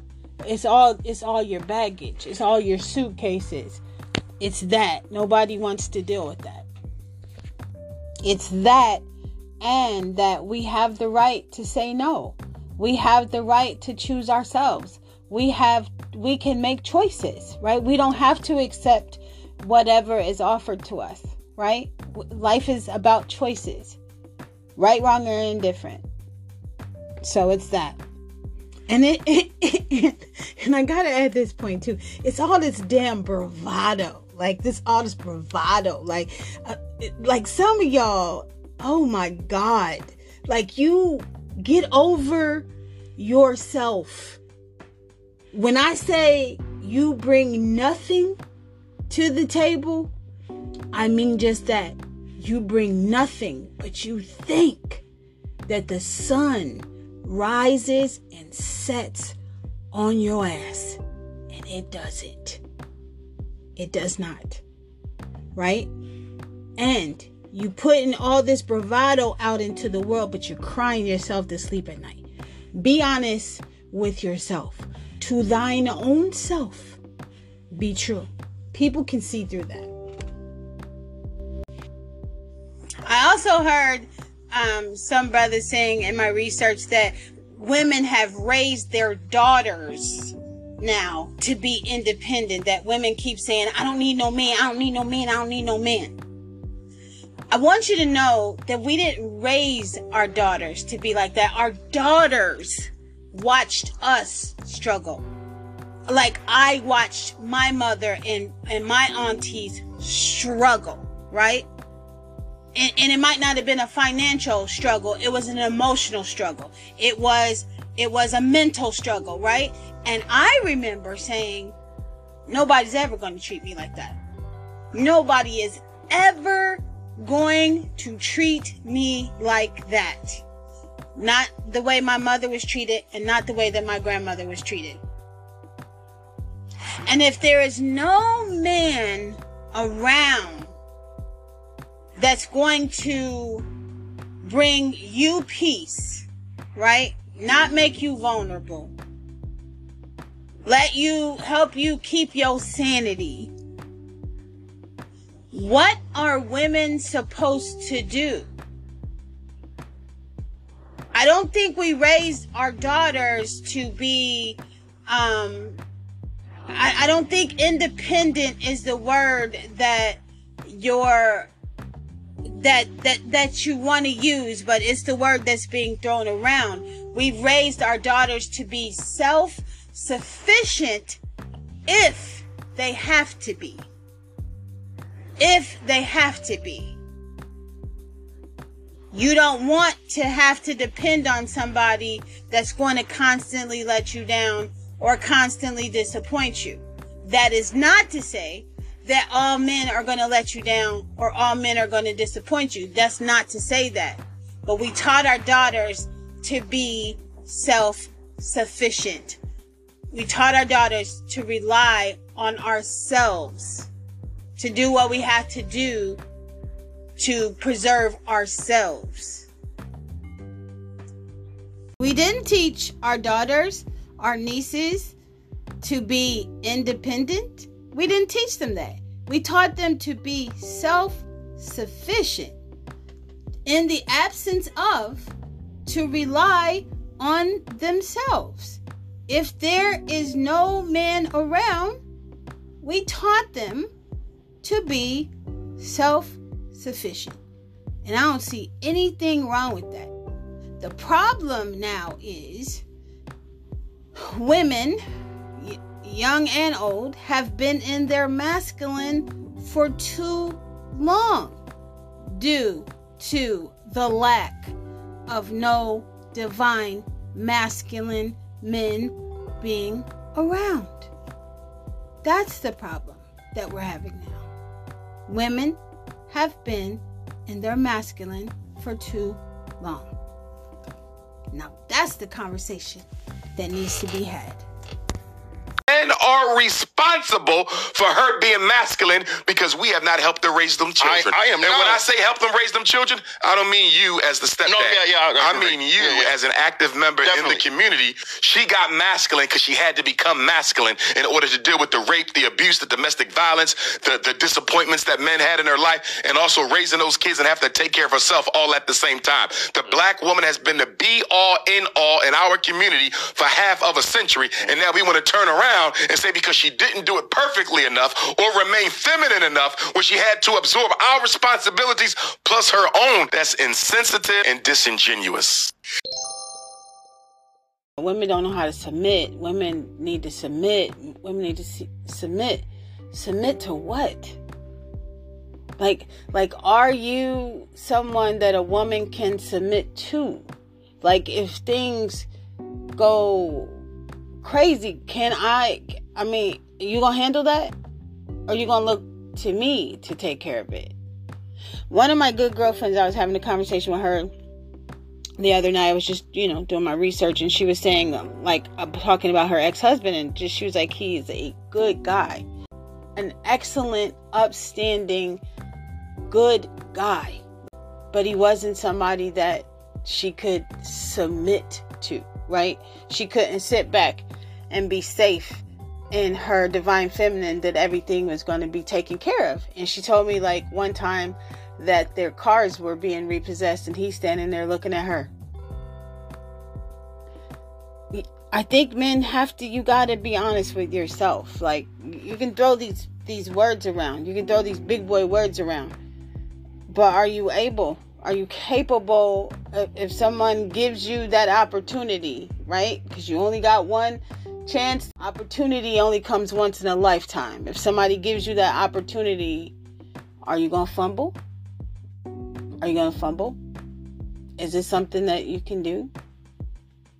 And I and I think I think as a woman, just speaking for myself, I would be okay if a man said that, you know, in my in my heart, this is really what I want to do, and I and I'm really gonna try my damnedest to do this, but I I'm I don't know if I can. Right? I could accept that. But what I can't accept is somebody beating on their chest and then when it's time for you to do lion shit, you can't do the lion shit. that would be a problem for me. So I think you need to ask yourself, you know, can I really do this? It's it's one thing saying that I'm really going to put forth an effort to do this. But, you know, I'm a work in progress, right? It's one thing to, to come that way, and then it's another to be like you demanding all this respect. But you can't, you know, you can't you can't wear your shoes. Your shoes are too big. Yeah. You get around some men and you feel protected and you feel safe and you feel provided for and then the confirmations start pouring in there's an aspect of you that will immediately go into servant mode not servant out of slave servant out of service how may i render unto you gratitude my how can i show my gratitude I ain't never felt this safe before. All my needs are met. What can I do to say thank you? Are you hungry? Let me feed you. Are you thirsty? Let me get you something to drink. No, don't worry about it. You sit right here. I'll get it for you. That just happens when when you're in a certain type of environment. It just happens and, and more of those environments need to be cultivated because it just happens. As a woman, you will be uncomfortable in your masculinity around divinely masculine men. You won't feel right. You you won't as a woman you won't feel right. When you get around some men and you feel protected. You know, I was just sitting here thinking like never in the history of ever has there been a time where black men needed black women and we weren't there, right? Everything you experienced, we we experienced it with you, right? We went through it with you. You were uh you were a part of chattel slavery. We were a part of it, right? You got beat, we got beat. You got dog sicked on you, we got dog sicked on us. You got hosed, we got hosed, right? Everything that you have experienced, we have experienced, right? Fast forward a few years when they're giving out um, mass murderer, mass unaliving sentences to drug dealers. You did time, we did the time with you in most cases, right? Um, we've allowed you to do a lot of things. And I know you guys are trying to say, you're going to say right now that women are innocent. Okay, but that's fine. Women are not innocent, but right now I'm talking about you. So if you want to talk about women, get it, start yet another podcast and belittle women. But, um, you know, we went along with everything. We, we felt empathy for you because we felt like you were not getting a fair shake in society and you weren't right? You weren't. And we felt empathy for you, right? So we tried to take the brunt of that from you because we wanted to protect you because that's what we do, right? So I ain't gonna talk about all the things you did, you, you know? I'm not gonna talk about all that, but I could if provoked. But the point that I'm trying to make here is like I said, there's never been a time that we haven't been there for you. Even at, at times when we were disappointed in you, right? We were disappointed. We were let down by you. We never, we never turned our back on you. And we never, you would never hear a sister say, even now, even now, the kind of things that we hear come out of black men's mouths. Even now. So, like I said, just fast forward to now. The energy's different, right? The energy's different. A lot of healing has taken place. We know our value, we know our worth. We know when we're in the presence of a divine masculine or a donkey, right? We know the difference. So now you would be hard pressed. Now you would be hard pressed to find somebody that's willing to go along with this foolishness. And for lack of a better word, there's just no other way you could say it respectfully. Foolishness. A lot of y'all put us through a lot. And it, and it didn't even make any sense. Whether you knew or not, you know the difference between right and wrong. But try that now. How about now? We realized, we, we came to the realization that we never really had good examples of what a divine masculine looked like. Like we had, you know, we had our fathers, we had our uncles, and in a lot of cases, just speaking for myself, there were different qualities in my father, my uncles that I all of them had different qualities that were admirable, some that were not so admirable, but um I never knew anyone who embodied um all of it every aspect. So um, we thought that this was, you know, this was our inheritance, like dysfunctional relationships. I mean, there was not ever even, we didn't ask questions. Like, even when you were in grade school, somebody sent you a note and said, Will you be my girlfriend? Mark yes or Mark no. Even in grade school, we did that. But at some point, we tra- we got to a space where nobody was no one was asking anything we weren't asking questions we we didn't know people's um we didn't know what people's intentions were for us they didn't know what our intentions were for them right i think oftentimes for women we get stuck in our head and we already at the wedding right? We already at the wedding, done picked out the dress, and he ain't even on that page. He on some hit it and quit type, right? So the we don't have conversations. It's the expectations, and when you have expectations and they are not met, oh my God, I can't believe you did this to me. Did what? did what? You did it to yourself because you didn't ask questions. You didn't find out if he was in that space. You didn't even give him time to um, show you even who he was, right? He just took you on a couple dates, told you, told you how pretty you were, took you out to, you know, the minimum, the minimum effort. And we went along with that. Think about that.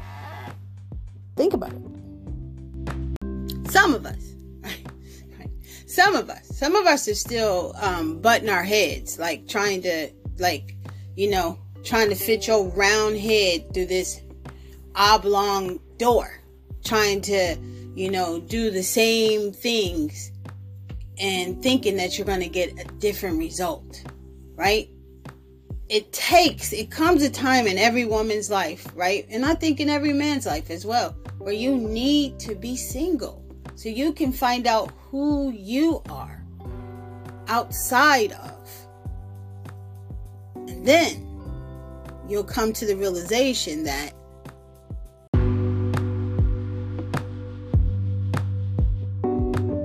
until you realize you know when you're single at least i did man I'm sleeping peacefully at night. I I don't have no drama in my life. I don't have, you know, I don't have any cuckoo crazy. I'm I'm at peace. And this is what I want for my life. Even if I'm in a relationship, I want to be at peace. I don't want anything disturbing my peace. I don't want anything to disturb my peace. And I think a, a lot, I know a lot of women who have got to this point. And there's a reason. There is a reason. And the reason is is that women now are choosing themselves. Like we're no longer like taking the responsibility of our happiness, right? And putting it in the hands of another person. Okay, make me happy.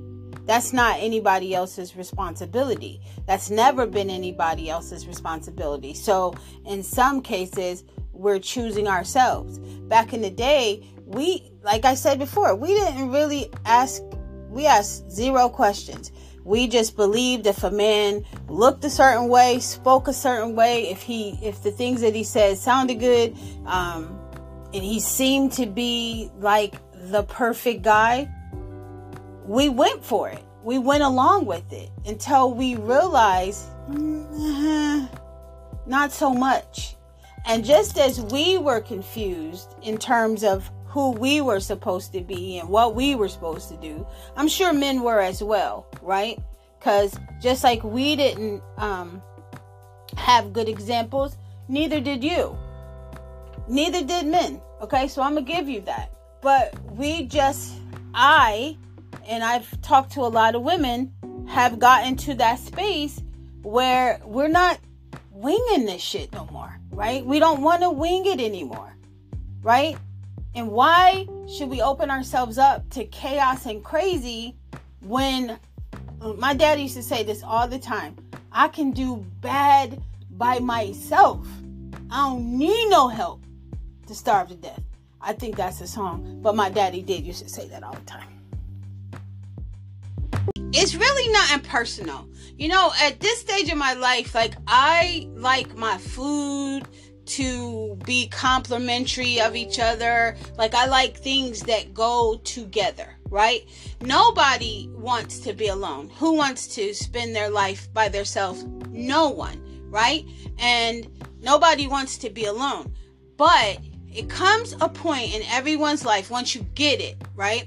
Okay, I'm gonna go do some healing work on myself, come to some, you know, revelations, understand some things, and you understand when you come in contact with a person that's bleeding, for lack of a better word, they're bleeding, right? Because they haven't done any healing.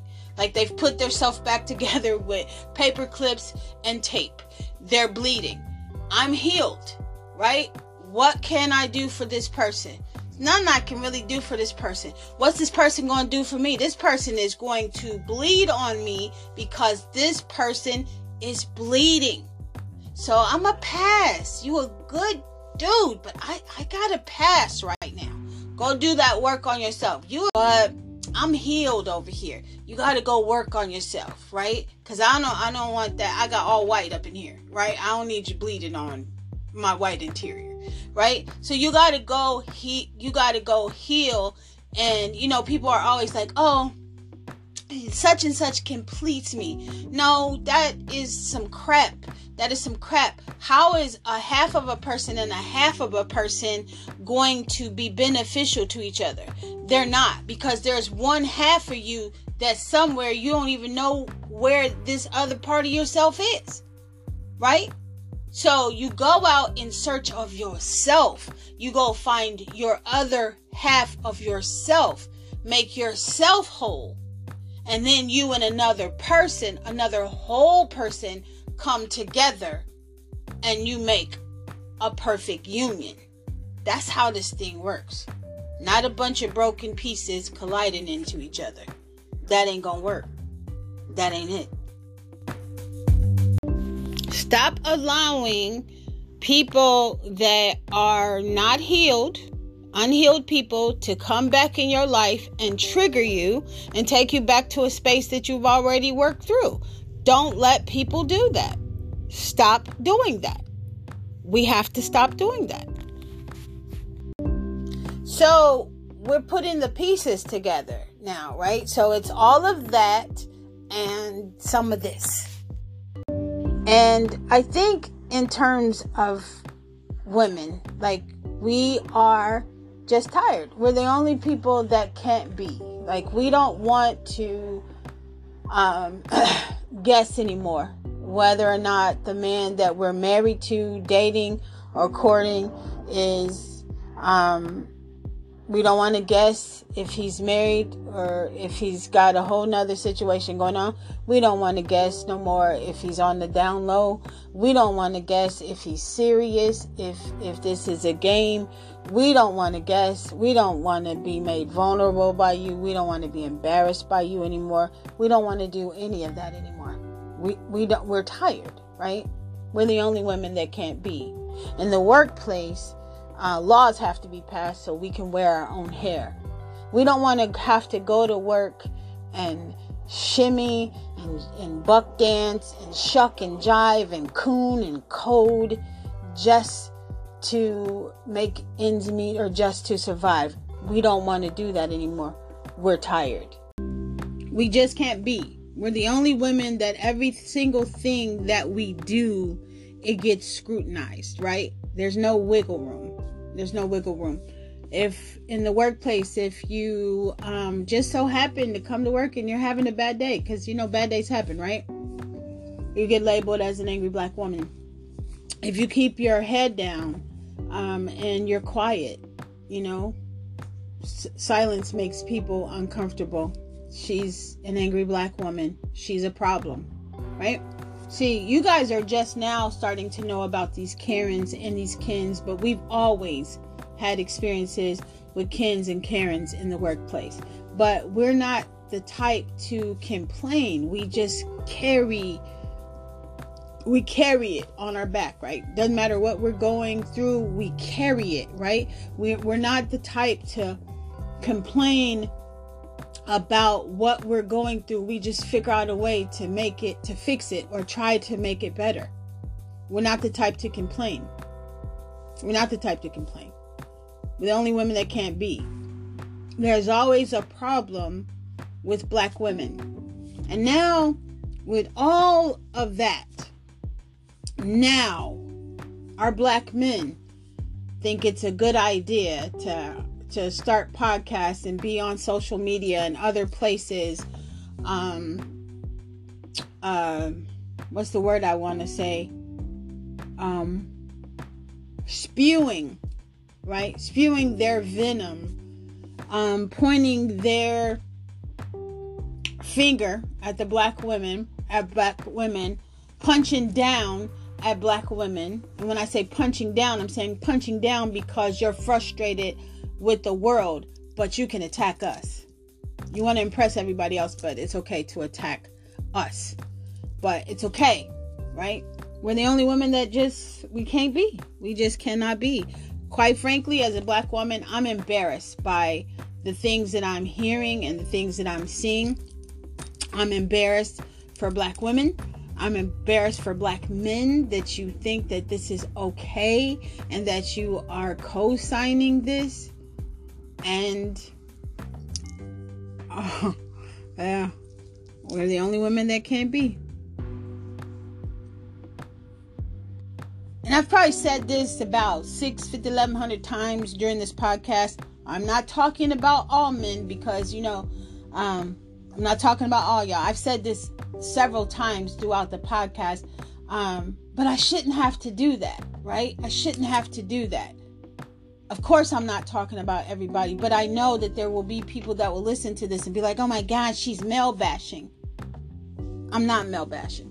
If the shoe fits, you got to put that sucker on and you got to lace it up. That's it. And I understand because this ain't the women, all women are great show.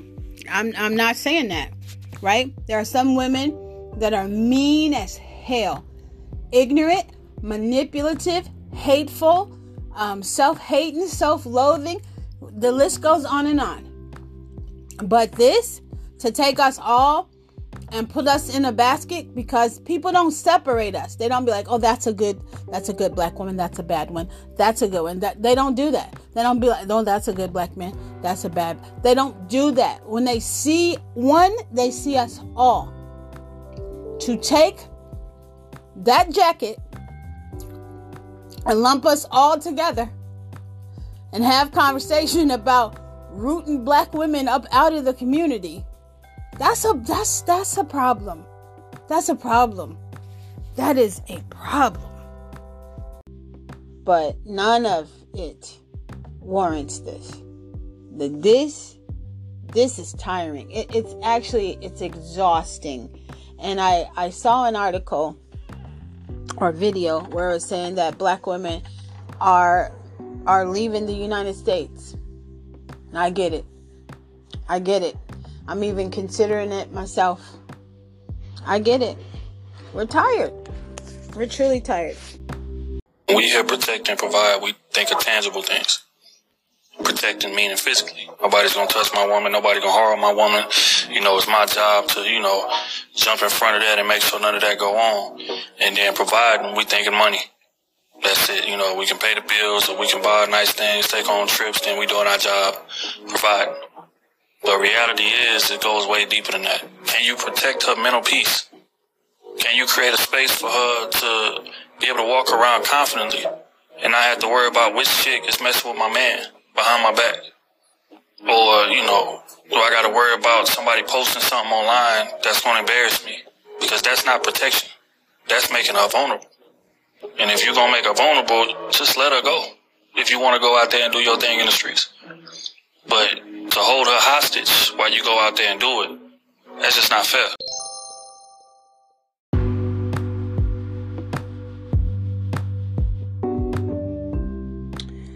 Now, in closing, I know that today I unpacked a whole lot of stuff. Like, uh, we talked about polygamy, we talked about love, we talked about what appears to me to be an agenda to put more distance between the black man and the black woman.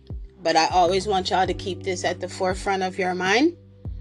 Um, we're stronger together. We're stronger together than we are apart.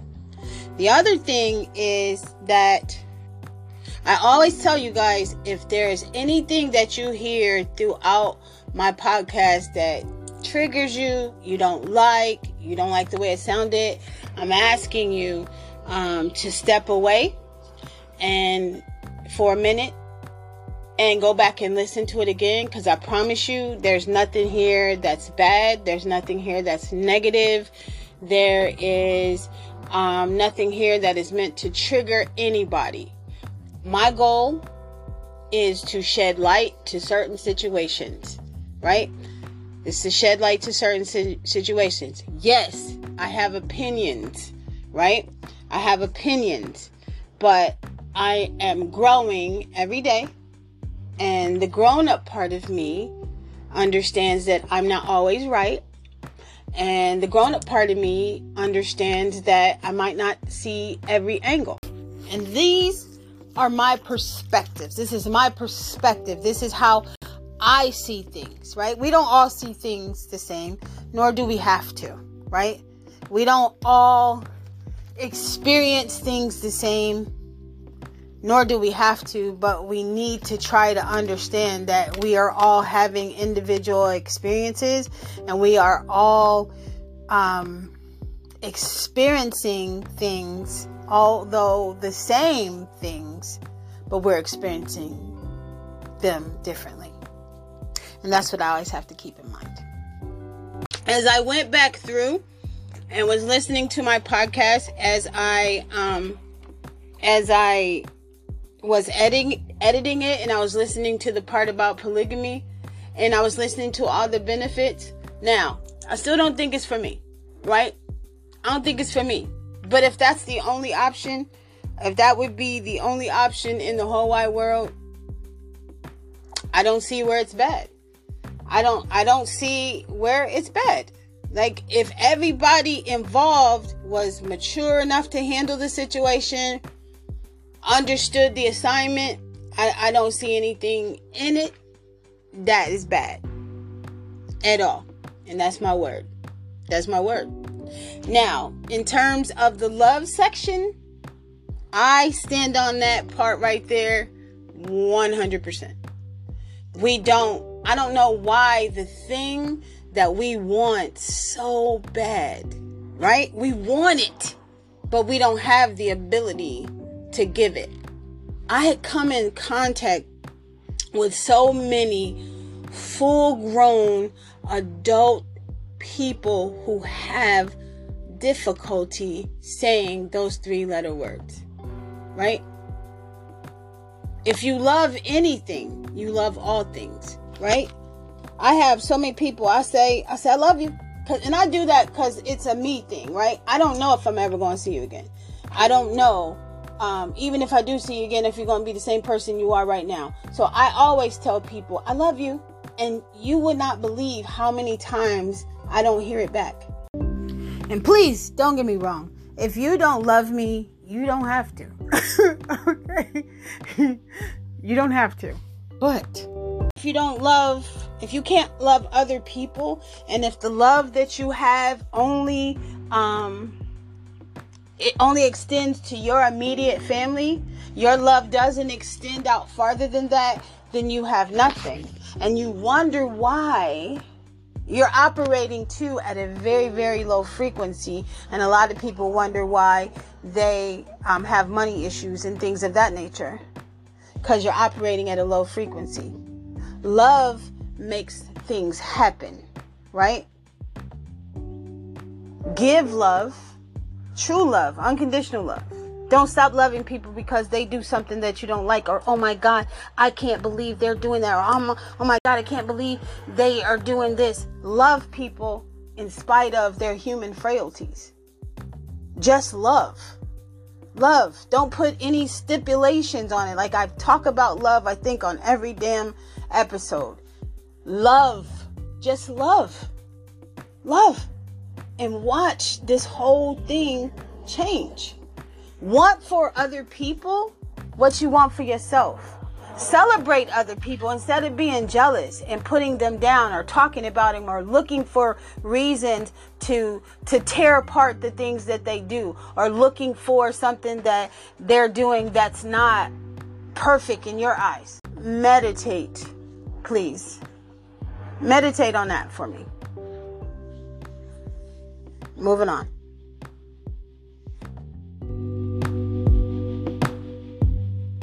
And in terms of the the section of this podcast where we discussed um, what some men feel about women, right? Um, which was disturbing, and there's just no way that you could justify that kind of conversation. There's no way you can justify that type of rage coming from anybody. And if you can justify that then i i you know i'm i'm begging you to like get some help right? I'm begging you to get some help. But i will say this. As a woman right? Because my experiences are that of a woman i get it like we need to do there are some of us that need to do some work help we all need to do some work as women. No man wants to sit across from a, a, a, woman dressed as a woman but acting as a man, right? Like, um, the king in a man should call forth the queen in a woman. That doesn't mean that she needs to grovel at your feet, right? That doesn't mean that her power has to be diminished because you are a man but there are definitely things that we need to do. We don't know how to be women. We don't know how to carry ourselves, um, conduct ourselves as women, right? We don't know how to use our feminine wiles to get the things that we want to get accomplished, right? Some of us don't. And as for men, I want you to do some deep, deep, deep introspection, right? I want you to ask yourself, because I hear this word come up a lot I hear this word all the time. Women don't know how to submit, submit, submit, submit, submit, submit, submit, submit, submit. Okay. Is that the word that you really want to use? Is submit the word that you really want to use? Do you really need somebody to submit to you? Because by definition, the word submit means accept or yield to a superior force or the authority or will of another person. Mm. Subject to a particular process, treatment, or condition. Right there. Right there. I, right there. So I guess the question becomes why, like Lauryn Hill so eloquently said, why, for you to increase, I must decrease? If I treat you kindly, it doesn't mean that I'm weak. You hear my voice and think I won't take it to the streets. No, I'm just kidding. it has been my experience that men that are loud and um, boisterous and oh, they want to get aggressive with women. Sorry, they they ain't gonna give that. They ain't gonna keep that same energy when it comes to a man, right? They're not gonna keep that same energy when it comes to another man, and they could potentially get their ass whooped. But they gonna be hella tough to a woman. See, real strength is not loud. Real strength is silent. I know men that are so quiet, right? But you know that if he ever has to step outside of that and handle some business, it's going to be handled, right? It's going to be handled. So I want you to do the introspection and I want you to really, really search your heart and find out like what's broken in me that I need somebody to be beneath me. And ladies, I need you to do some introspection and ask yourself, what's broken in me? That I want to be the man, I want to be the woman, I want to be the I want to be what's broken. Find out what's broken in you. It, it, it's not fair. It's not fair. Who whoever said the woman is supposed to be grovel? The woman is. I, now recently, I bought. Um, I purchased the Apocrypha and the Apocrypha are like lost uh, stories in the Bible or lost books of the Bible, right? And I was reading it and I came across this part that said that women are as low as dogs. Now, now, and I never picked it back up after that part. And I never picked it back up for this reason. These are lost books. These are alleged lost books if you know the truth of the matriarch, then you know that that this stuff has been written in, right? So I get it. I get it. This has been written into all the spiritual books, all of the spiritual books that the man is the head and the woman is the, you know, nothing and she's a dog and she's a this and she's a that. I get it. I get it. Okay, I get it. These are spiritual books that you read. You bear witness to the information that is in these books, and you bear witness that this information is the truth.